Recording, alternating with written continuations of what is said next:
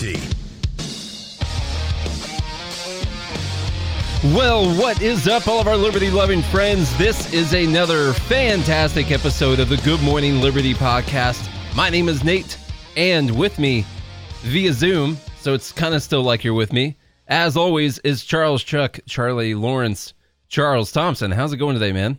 You know, we're not in the same room, but we're, I'm here. You're, you're here, or I'm here in spirit, as they would say. Our spirits are intertwined. Not from the ground or anything. We're both still alive. Yeah, yeah.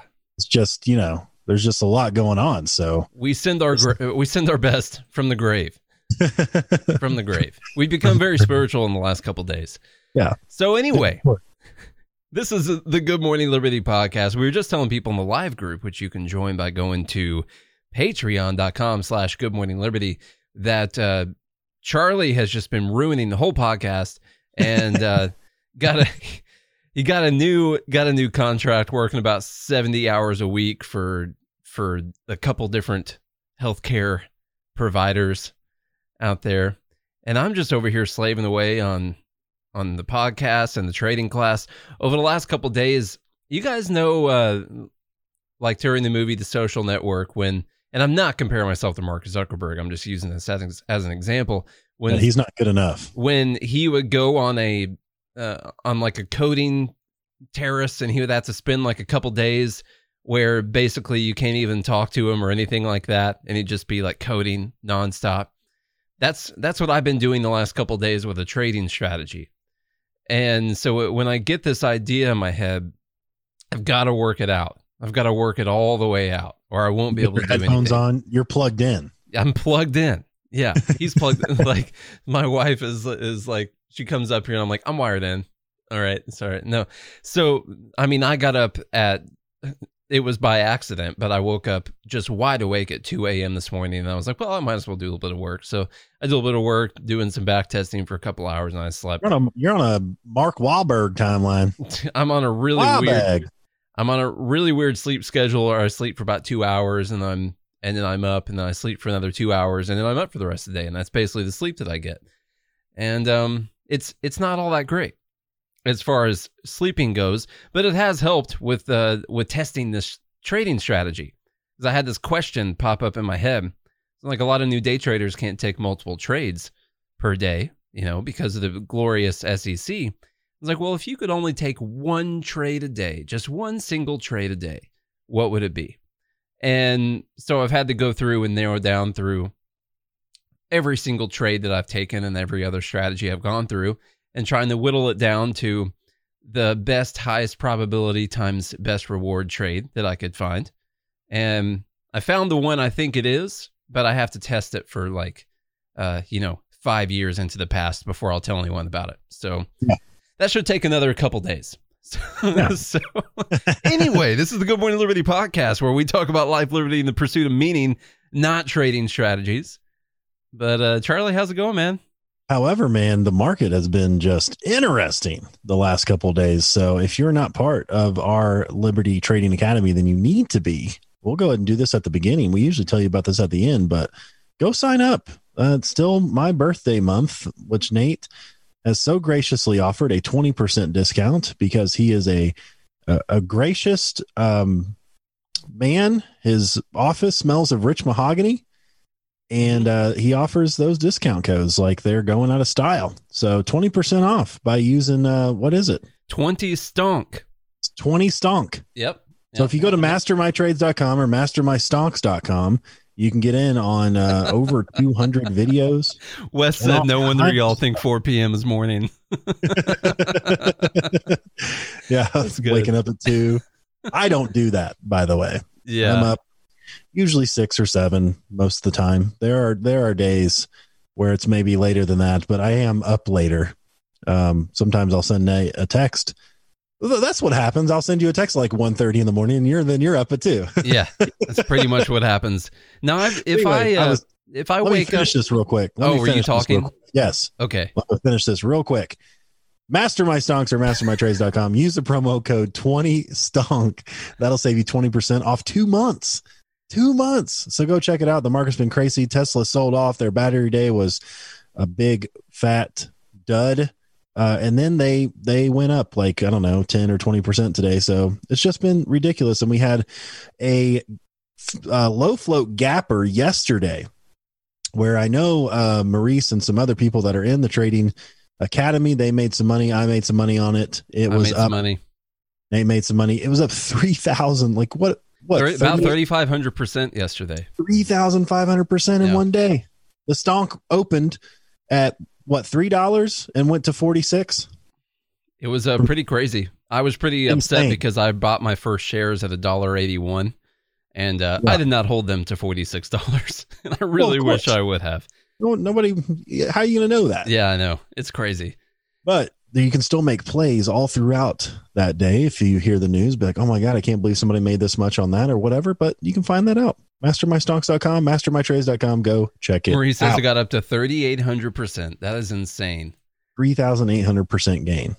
All right, well, let's Run run. these balls. let's run through some news real quick today since uh since it is oh you know it's a little after four right now it is noon for or it's morning for people say in uh in india you know so Yeah, to all to all of our indian i don't mean native american i mean our listeners who are in india uh you're you know you're welcome for being consistent on that whole good morning liberty thing It's four a.m. over there yeah just or five. I can't remember. I think it's they go off Eastern. Yeah, yeah, I think. Eastern. Yeah, I don't know which one it is. So anyway, California is ready to pull the plug on gas vehicles. I love the little. I love those punny headlines. gas is bad. Gas is bad, okay?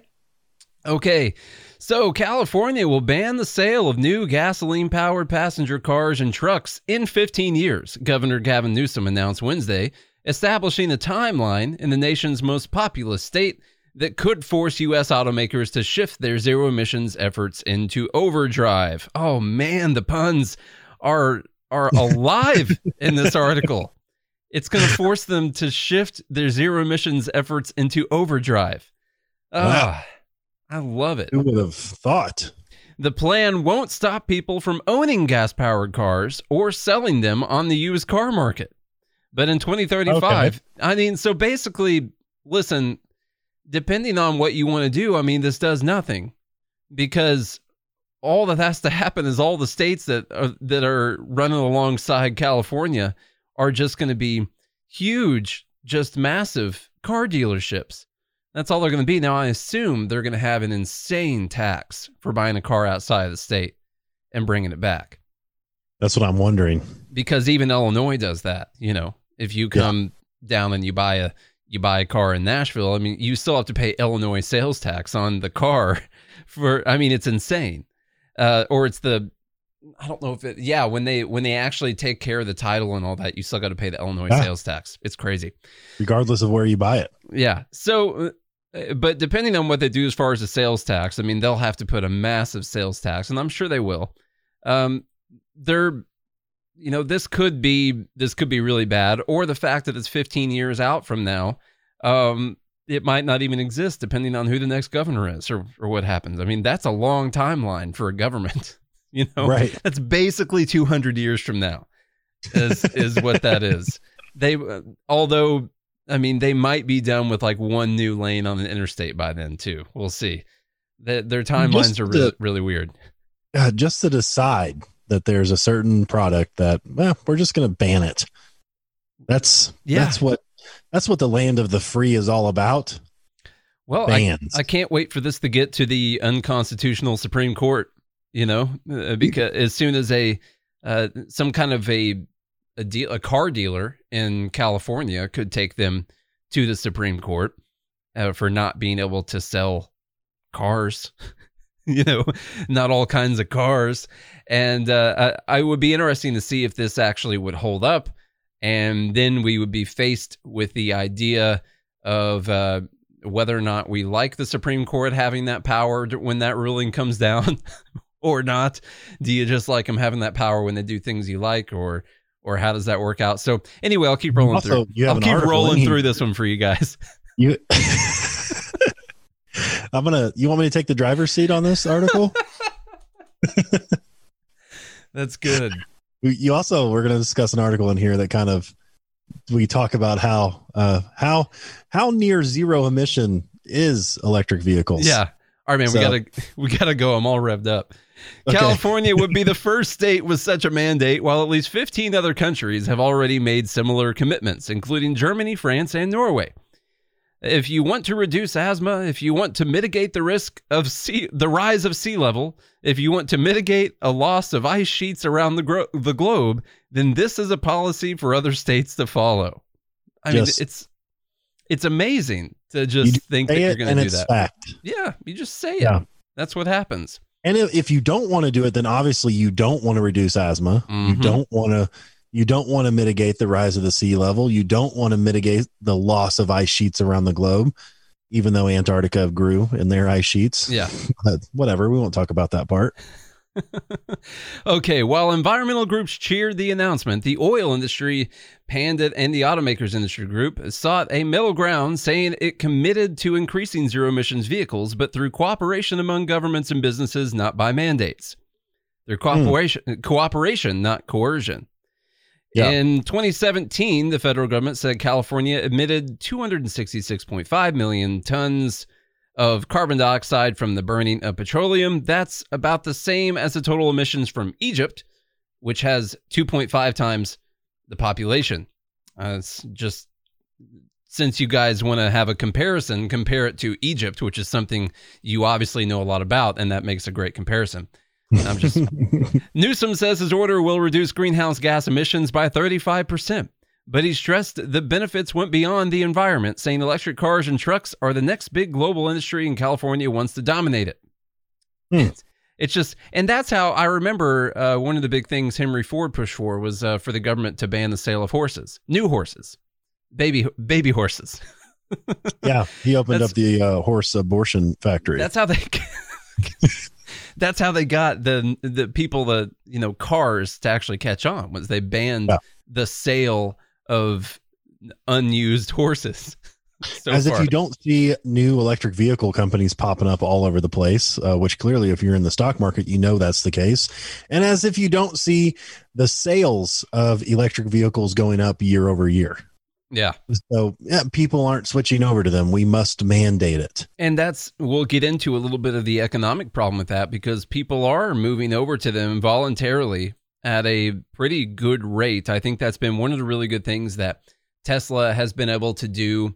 I know it's why Elon Musk went for such a cool car was because basically electric vehicles were seen as, you know, crappy golf carts and and so people didn't want to switch over to them and so he's like I'm just going to make a badass car and I'm going to make it I'm going to make it sexy. That's what he said, which is why they have the Model S and the Model 3 and the Model X and the Model Y, which is beautiful.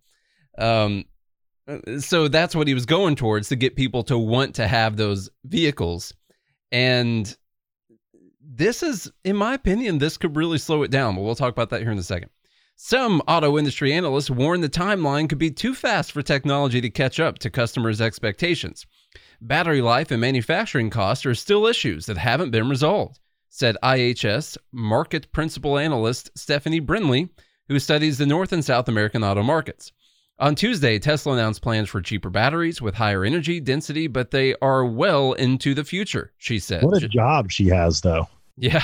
Hey, what do you what do you do, Stephanie? Are you an accountant or um, you know, like are you a, a, a banker? No, nope, nope, nope. I study. My job is to study the North and South American auto markets. Yeah. The whole thing's. yeah, I just yeah on the the markets of autos. that's what I uh that's what I spend my time doing. I wonder if she drives to work. Even if you get a battery like Tesla is talking about, it's going to take time and money to get there, Brinley said. Ford Money uh, Ford Motor Company or Money Company, as it's been for some stockholders over the past hundred years, said it agreed with Newsom that it's time to take action to address climate change. But the Alliance for Automotive Innovation, which represents Ford and most other automakers, said markets can't be built with mandates and bans. How about that? Hmm. The oil and gas industry, meanwhile, criticized Newsom, and this is one of the first points I tweeted out this morning. Criticized Newsom for holding the news conference on Wednesday in front of nearly $200,000 worth of electric cars, as he told Californians that the reliable and affordable- cars and trucks would soon be unwelcome in our state. That was one of the funnier things I noticed was he did this news conference with a Tesla, an Audi, um, a it was a Honda Insight, and then a Ford Mustang Mach E behind him as a backdrop. And so I tweeted out this morning the the cheapest one of those cars is the Honda Insight, which is about twenty three thousand, and then the rest of them are all well up into the thirties. And this is anyone going to pay attention to the fact that uh, your new car in California is going to be like a base cost of twenty three thousand, and that's before you get into the economic incentives of the other options being outlawed. So you're losing the incentives for them to try and get the cost down. Anyway, just crazy. Big and bold ideas are only better if they are affordable for us all, said Kathy Boyd, president of the Western States Petroleum Association. Our industry and the energy we provide will be part of any solution. Mary Nichols, chairwoman for the California Air Resources Board, tasked with writing regulations for the plan, said electric vehicles will be more affordable in 15 years and everyone will benefit from cleaner air. Okay, so there's the article. so there's a few issues here that we got to go through. Number one, the fact that all the electric cars are a lot more expensive. And so that's a pretty big deal. And then the other thing is the technology actually isn't there yet. And so that's a pretty big deal. The battery life is not actually there yet. We'll be talking about whether or not they're actually more green. And this is not the way to actually push a market into more innovation and creation. When you mandate a market to exist, you lose a lot of the incentive for all the innovation. So that it, I hope no more states follow along with this because right now what what electric car makers are having to do is they're having to find cheaper and more affordable ways to produce electric vehicles. They're having to make them look amazing. They're having to make them with a ton of horsepower and a ton of battery life and all this. What happens when you mandate that those are the only cars that you can buy? Where does anyone not see an issue there's here? No, yeah, there's no incentive. Where's the incentive? Right. So, so right now they have incentive to try and make them better. But this person here at the very end saying electric vehicles will be more affordable in 15 years and everyone will benefit from the cleaner air. There's no there's nothing saying they have to be more affordable in 15 years. If you're if you're there's nothing to compete with. If you're outlawing the competition, why are they going to be why are they going to be less expensive out of the goodness of people's hearts is that what it's going to be they'll have right. to they'll have to subsidize them which is not less expensive just looks less expensive but they use your money to subsidize them so th- there's a massive economic problem happening right here where if you actually care about this technology getting better you do not want it to be mandated at all this right. is this is a random part of it but um, same argument. I make this argument against this is the argument I go with against mandating vaccines. I know there's all the it's my body, you can't force me to put something in my body. That's an obvious one. There's an there's an economic argument also, which is that you don't want the government to mandate a product because you want that product to keep getting better. And at the time that you mandate the product, you get rid of all incentive for the product to get better. Because no and, matter what, you're going to be able to sell the product. And I, yeah, and I don't want that with something that you're forcing people to put in their bodies because there is going to be a certain percentage risk involved with that. And what I would like is for people to keep making better ones over time that do a better job. And the only incentive they'll have to do that is if Congress passes a law saying we need the percentage to go down to this instead of where it's at right now. And that what I would actually like is for people to keep trying to make better and better products. So anyway, there's a random economic argument for being against mandating vaccines. well, you. and sure, you know, you know, as what's her name, that Stephanie girl mentioned, there are, you know, there are things that are going to take time and money, but you know, Musk announced obviously Battery Day didn't live up to the hype uh, market wise for the stock price of Tesla. However, I mean, he said in three years they're going to be in mass production and basically uh, we'll have a million mile battery. And they've actually changed the way the core of the battery works uh, to where it doesn't have what they call tabs and so it it makes the battery much more efficient doesn't take as long to charge and can hold um, can hold the charge for long for a longer period of time. So i mean you're thinking in five years anyway it's going to be there and it's it's going to be there because they have the incentive to be better to be cheaper to offer a solution to those who want electric vehicles but right now can't really afford one a, a cool electric vehicle. But the, the the biggest problem as nate was mentioning is the whole incentive structure. If it doesn't matter if, if gasoline cars are going to be illegal basically then there is zero incentive to make the cars more efficient or cheaper because people are going to be forced to buy them if they want a new car. Yeah. It's this is the dumbest thing. It's literally you know, you have these politicians like Newsom. They're supposed to be public servants, right? And they're supposed to be looking out for the people's best interests in doing that.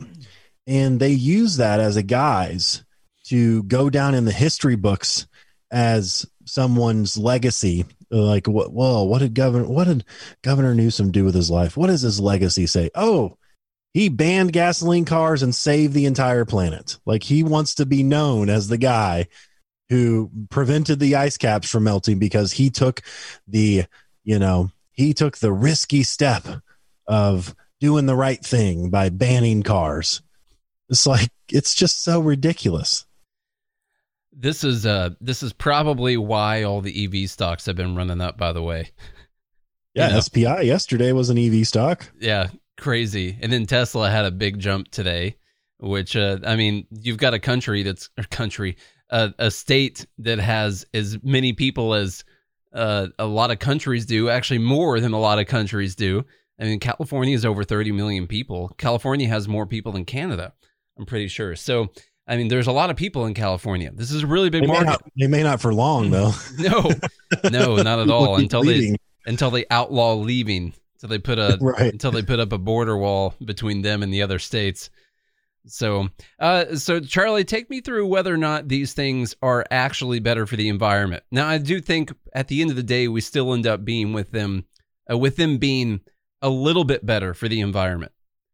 Well, and I want to say, like, I, you know, as far as I, I made fun of the the polar ice caps melting or whatever. It's not that I don't think climate change is necessarily a real thing. Um, what I don't believe is the catastrophic nature and narrative that a lot of people are spinning, where it dictates the government policy like this, where we have to ban things or do these drastic measures like the Green New Deal. Otherwise, we're all going to die. Yeah. I don't believe that's true. But I do believe there is there is a problem with taking carbon out of the ground in the form of oil or natural gas or however it's in the, whatever form it's in. It is carbon, uh, essentially, when you break it down, and then you're um, you're obviously releasing that into the air. So you're removing carbon from the earth and you're putting it into the air. So that's obviously something different is going to happen when you do that. So I do think that eventually moving towards and so this is something humans have been really good at. We've been really good at adapting our entire um, you know existence of otherwise we wouldn't uh, still be here. We all would have been eaten by snakes. Um, but we've done a really good job of adapting and figuring out when there are you know problems that we need to solve we start to solve those. We don't need it's not by the the wonderful benevolent government you know dictate that we've been able to solve all these crazy problems to make life freaking unbelievable. Like life, the way that we live, what Nate and I do are doing right now is a gall darn miracle. The fact that we are able to even do this, that we don't have soup cans tied to strings to pass out to all you guys so you can hear me and Nate talk from a distance. It's absolutely insane. The kind of life that we live, and humans are really good at solving those problems. We don't need the almighty Governor Gavin Newsom to step up to the plate and take the risky decision of banning gasoline cars because I really think in the next, at least in the next 50 years, that more people are going to be on electric cars than on gas cars anyway. So, but let's let's look behind the scenes, if you will. Charlie, how much uh, would we have to charge on the Patreon to get people hooked up through uh, Podcans? Ooh, that would be a lot. those those things would be handcrafted, sewn. Heck of my, a lot of string. Yeah, lots and lots of string. So um, you said that uh, you would agree that taking carbon from the ground and putting it up in the air, uh, you know, might be a bad thing. So I guess the question would be, do electric vehicles lead to a large percentage less of doing that? Well, that's what we're going to get into. And this coming from Forbes The Dirty Secrets of Clean Electric Vehicles. While one might question the inherent uh, inequity in opposing such a trade off, the supposed advantages of electric vehicles in emitting lower carbon emissions are overstated, according to a peer reviewed life cycle study comparing conventional and electric vehicles. To begin with, about half the lifetime carbon dioxide emissions from an electric car come from the energy used to produce the car, especially in the mining and processing of raw materials needed for the battery. If you remember, it's not like the car is running off like a Nikola Tesla uh, electromagnetic field, whereas like when it gets on the road, it just all of a sudden has power. No, these things have to be charged and it has a battery, and you have to wonder, okay, well, how does that charging work, or how does the production of that battery work? You so, have to mine. I mean, Tesla came, or Elon Musk tweeted out uh, something to the essence of you know mine more nickel.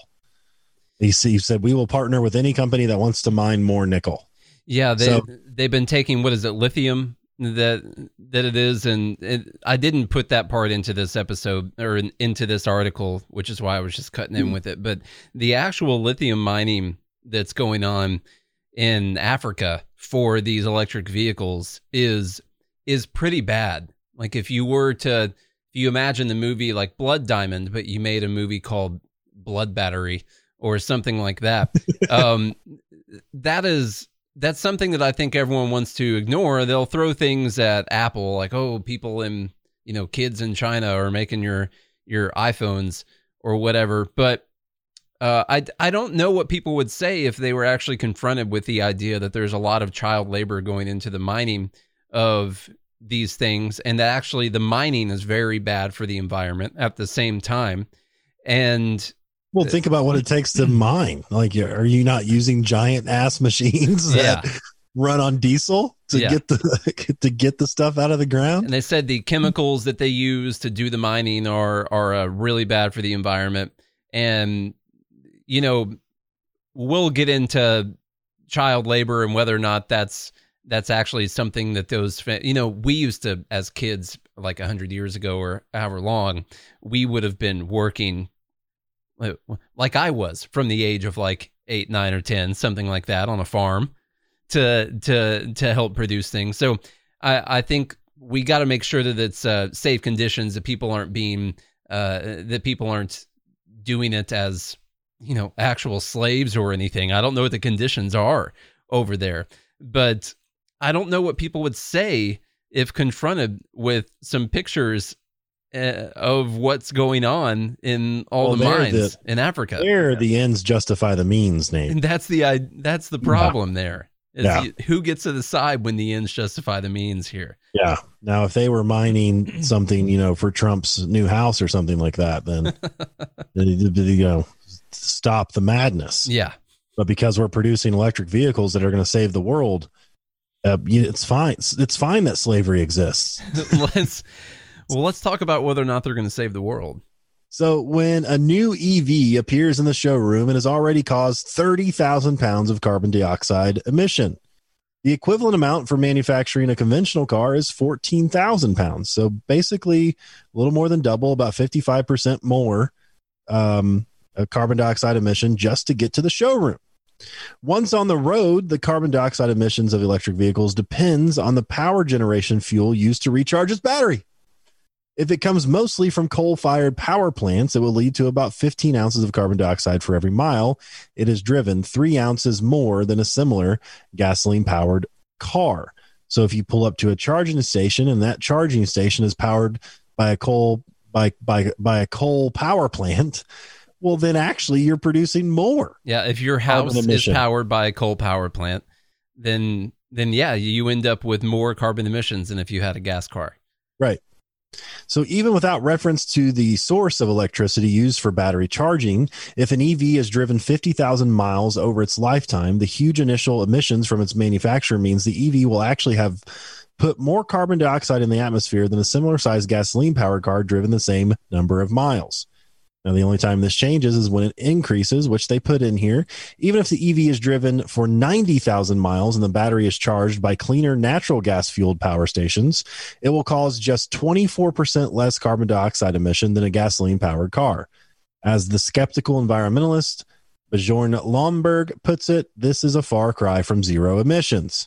And see, that's the thing. They're the what they do is they take the data of just the car. They don't take all the behind the scenes.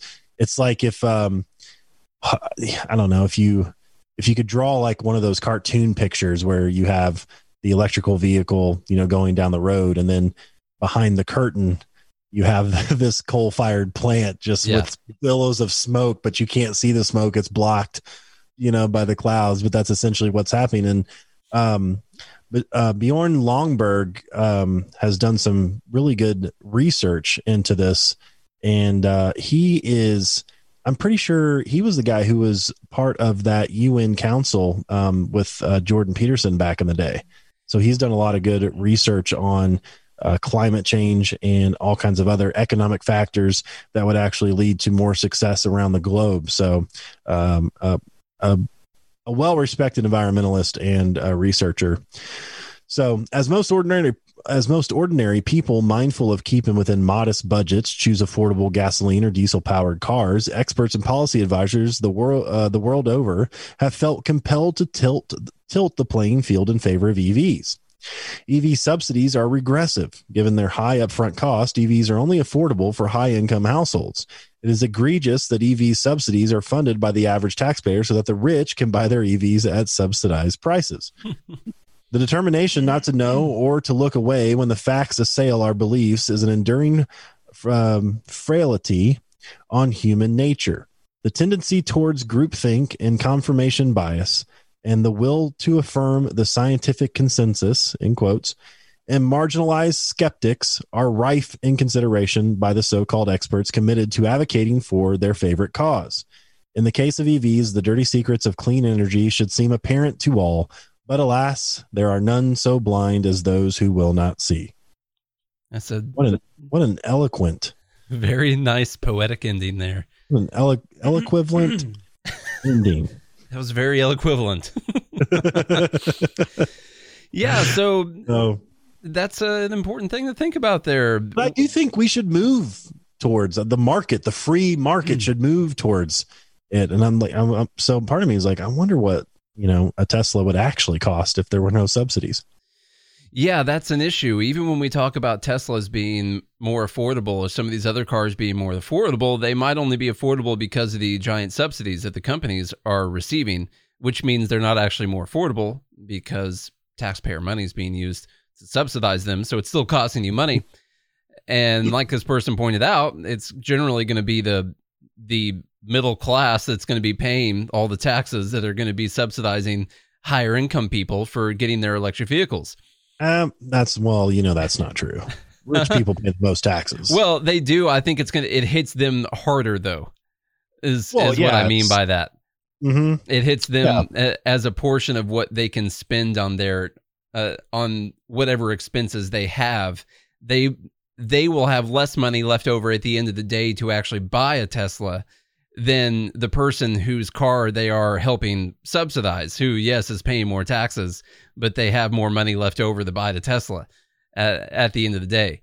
True. So I, it's a very, it's a very disproportionate outcome here. I was just thinking about, I was like, I was doing some work today and I was just daydreaming for some reason. And I was like, imagine if everyone got paid in cash like that day.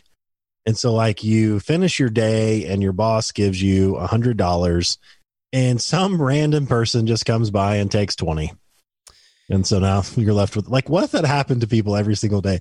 That's what taxation is. Mm-hmm. like literally you get paid $100 for the day and somebody comes by and just takes 20 they didn't do anything for it. They didn't like i mean well you know i guess they built the roads and everything but come on. Did they actually do worth $20 worth of work for them just to come by and just I just imagine somebody just like taking it out of your hand and there's not a damn thing you can do about it. And uh, you just say, oh, well, that's the, that's the price for civilized society. Yeah. So glad they got my 20. Wes said the only way to make this work is to make electric cars a right. like healthcare.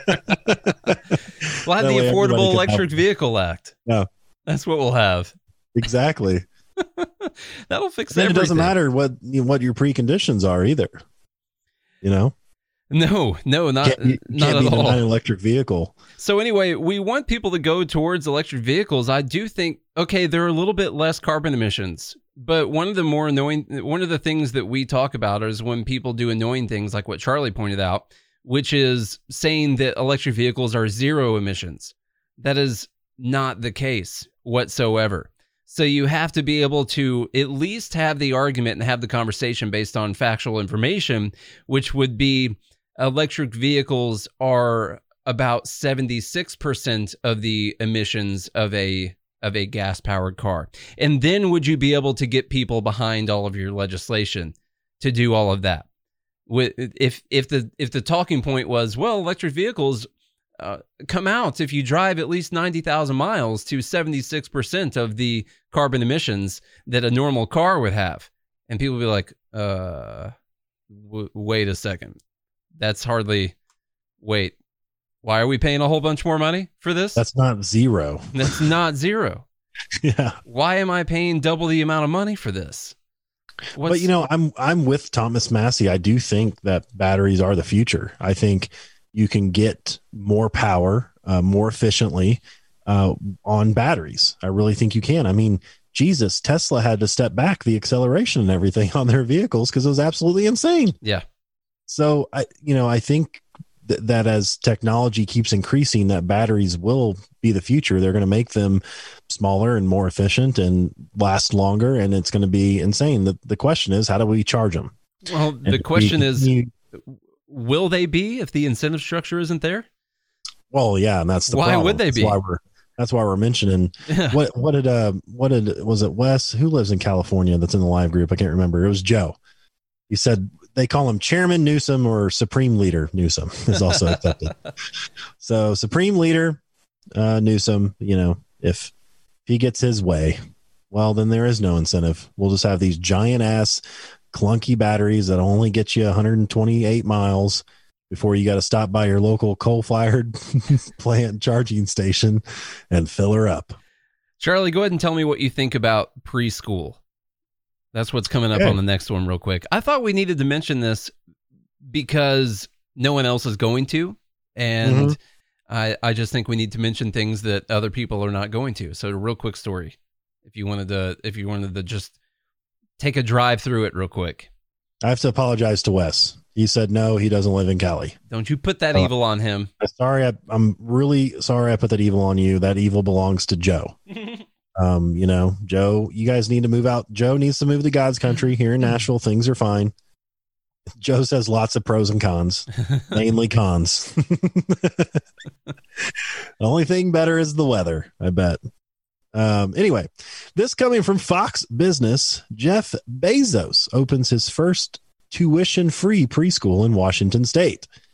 Amazon CEO Jeff Bezos announced that his first that the first Bezos Academy, meant to be part of a network of free preschools, will open about 18 miles south of Seattle next month.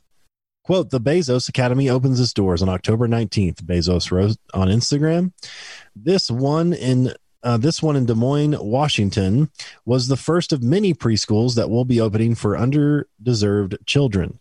Extra kudos to the team for figuring out how to make this happen, even amidst COVID, and to Wesley Homes Under- for stepping up with the facility. It's underserved children, not underdeserved children. Sorry, underserved. That's correct. Big difference. the preschool will be supported by the billionaire's Bezos Day One Fund, which he established in 2018. Quote, um, our, our Montessori inspired preschool, I think that's correct. Montessori. Montessori inspired preschool will offer year round programming five days a week for children three to five years old. Admissions will prioritize low income family, reads a statement on the Day One Fund's website. So, uh, you know, here's my thoughts on this is it's coming from the free market. So that's cool. hmm You know, if you want to have free preschool, I think people in the market can support that. And here we are, right here, Mr. Bezos himself, taking some of his his laurels, taking some of his Lawrence and putting them to use. Yeah, I mean, I, I think it's so a that's cool. it's a good thing. At the very least, we we can do an episode on the effectiveness of preschool. I'm sure it's good for some people, but uh, at the very least, they'll be providing a daycare facility for children between three and five years old for the low income families. Yeah. So that's a good thing. Let me tell you that that is expensive. So- I'm sure it is. Yeah. Okay, the If you don't Zuckerberg. any- if you don't have any kids, then uh, yeah, don't have any. yeah, my my kids are a lot less expensive. I could have. I think I could have like two Teslas for a, a monthly payment for the same monthly payment. Hmm. Yeah. Kind of makes you wonder. it's, I don't, I don't Hey, even know what that means. you're you're way richer than I am, Nate. Zuckerberg recordings. Facebook users, he said they're ideologically more conservative than Facebook's employees. You don't say. FoxBusiness.com is where this comes from. Facebook founder, there's just one really important quote at the end of this that made me care about this article. So I thought it was very important, very insightful, and something everyone should listen to.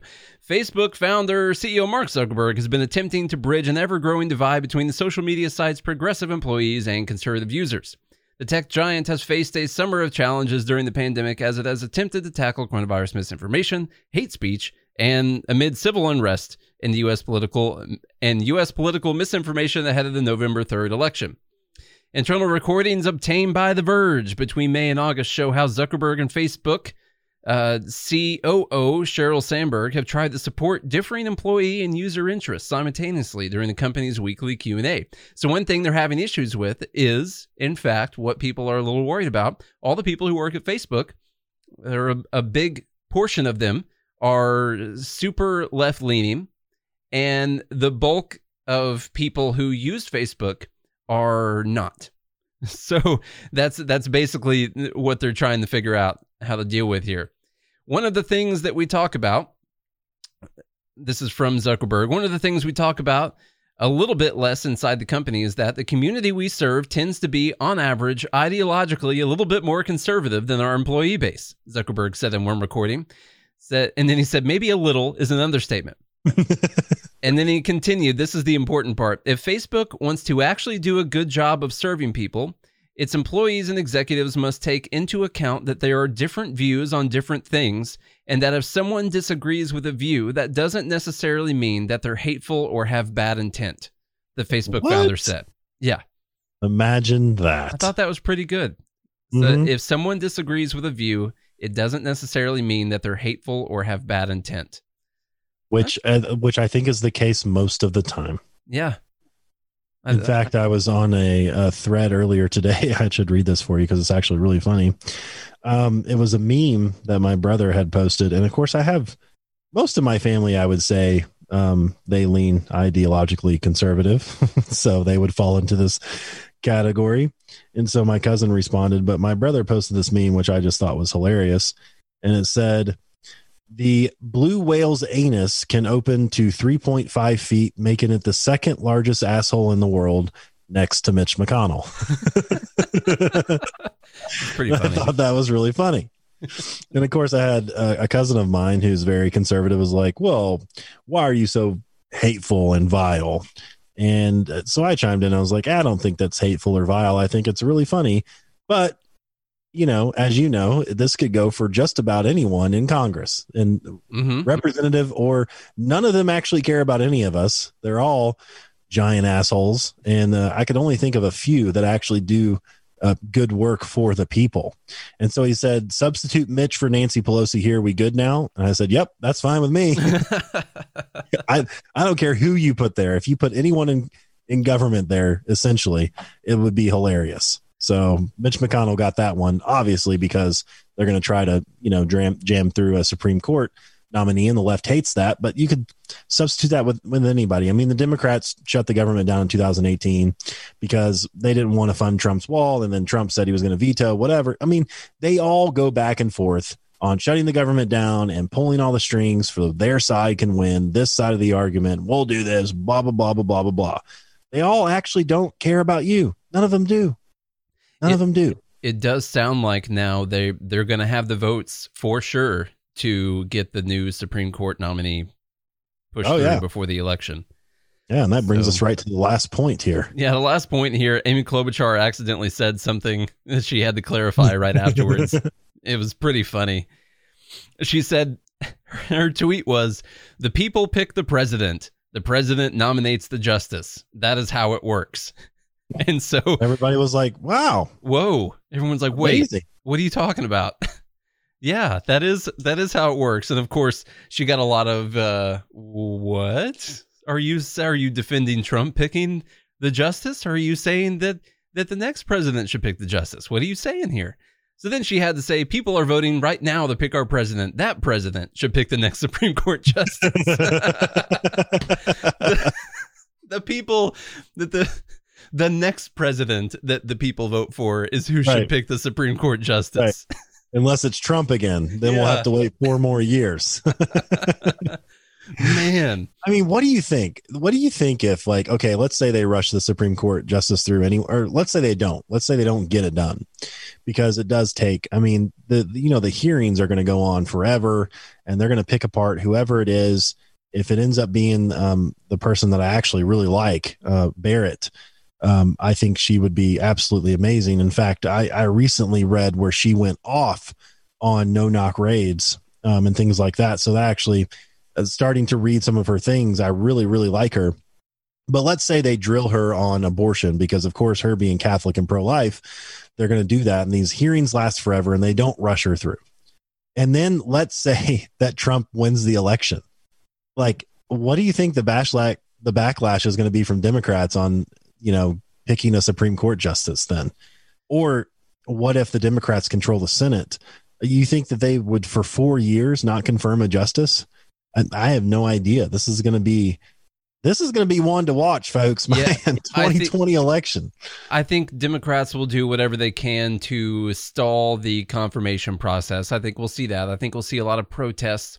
Uh, I think we'll see protests uh, around the Capitol and in Washington like crazy while the confirmation process is going on. I imagine seeing video of uh, like the the Democrat senators, you know, laying on the floor and crying like little babies during some of the confirmation hearings or something like that, or maybe they're going to handcuff themselves to the podium or something. I think there's going to be some ridiculous things going on. I think that the uh, I think the riots and everything are going to get worse and worse. I don't know which one. You know, last episode I said that I don't think they will actually put someone through before the election because it would be a really good election piece for for both sides and I think Trump would use that as a as a get out to vote campaign. And if it but then thinking a little bit more about it, he also might need the Supreme Court and I think it was Matt on Jason Stapleton's show on Wealth, Power, and Influence that brought this up that he might need the Supreme Court to help say that he won the election, which means he might want to go ahead and get another conservative leaning Supreme Court justice on there. So it's going to be crazy. And I think if that happens, if this does go to the Supreme Court, which by the way is not unheard of, Bush Gore went to the Supreme Court. You know that that's not unheard of whatsoever. Um, i think it'll end up being a wider margin for one of the candidates than people think. But uh, um, if it does go to the supreme court and the supreme court confirms that trump won the election and it's including a new justice that trump just nominated and had confirmed by the republican senate before the election i think i don't even think we've seen uh, the unrest that we were imagining before this happened if trump won rest. that's actually rest like i hope i hope that's as many fires as there are Yeah. but i i actually think it could be a lot worse if something like that happens uh it's going to be really bad so If you need further evidence of how much they don't care about you, Wes brings up a good point. He said, How sad is it that they already said they will approve a justice and they don't even know who it is yet? well and so that's we will something get one approved. We don't know who he or she is yet, but we're going to approve that justice. that's something i don't like and todd to bring a good point you know how is it rushing they nominated me or you. um, RBG was was confirmed in less than two months. So we've got there's time to do this, especially with a Republican majority in the Senate. That's yeah, I want to. I want to say the average is seventy days. yeah. So that's literally. Is it true or is that just something you want to say? No, that's what I saw on Wikipedia. Oh, okay. So it's I just- close to true. Because I want to say the average is like 120. Well, let me look it up again. Yeah, I don't know what it is. That's just what I wanted to say. So it is. I I don't like the idea that they said they're going to confirm the person because what if he puts up someone who is absolutely terrible and who doesn't care about the Constitution whatsoever? I would still like to see people vote based on the merits of the person that is nominated, and not just on the person who nominated them. So I- Sorry, I, since ni- I got it wrong. Since 1975, the average number of days from nomination to final Senate vote is 67 days, 67. Okay. while the median is 71 days. So, give or take four days there. Well, they'll So- just they'll have to do the fastest thing the government's ever done before. So, actually, I was wrong, but also right. yeah. I was more, I was wrong, but I was more right than you.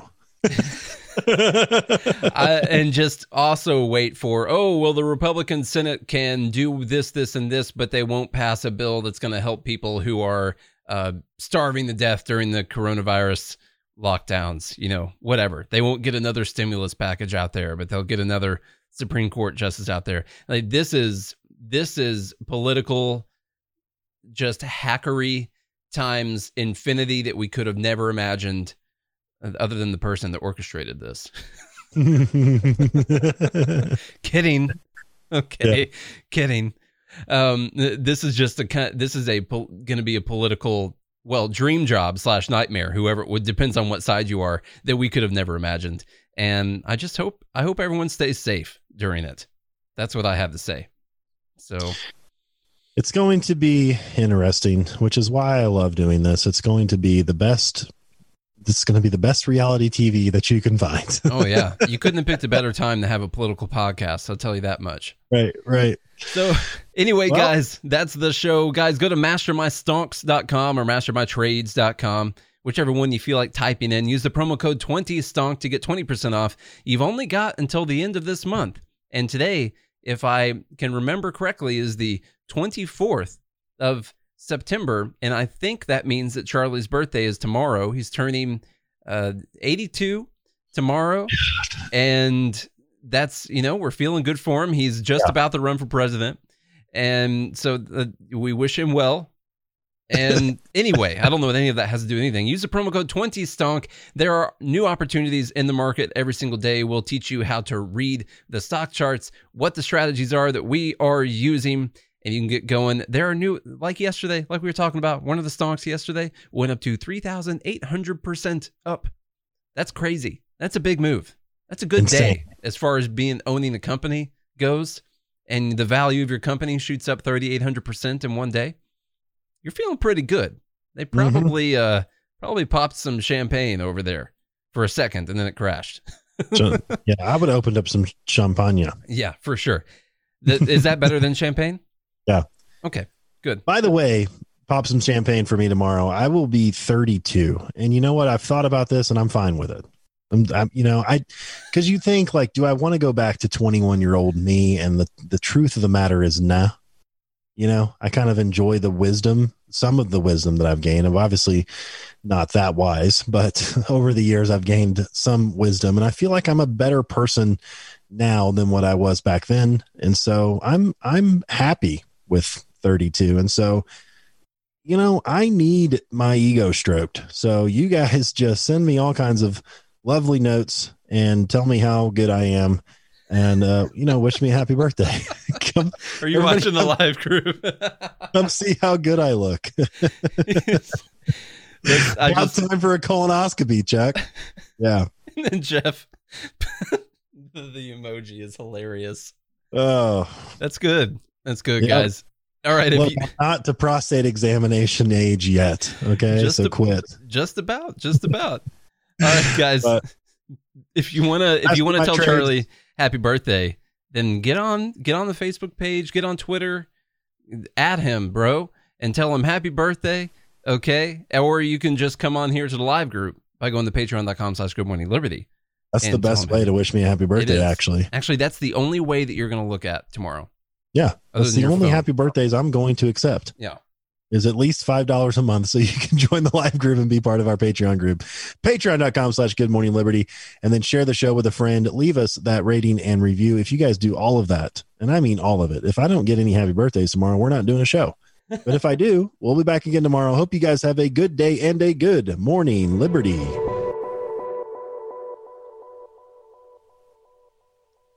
That's right. What's on these things? We hold these truths to be self-evident. All men and women created by go. You know the you know the thing.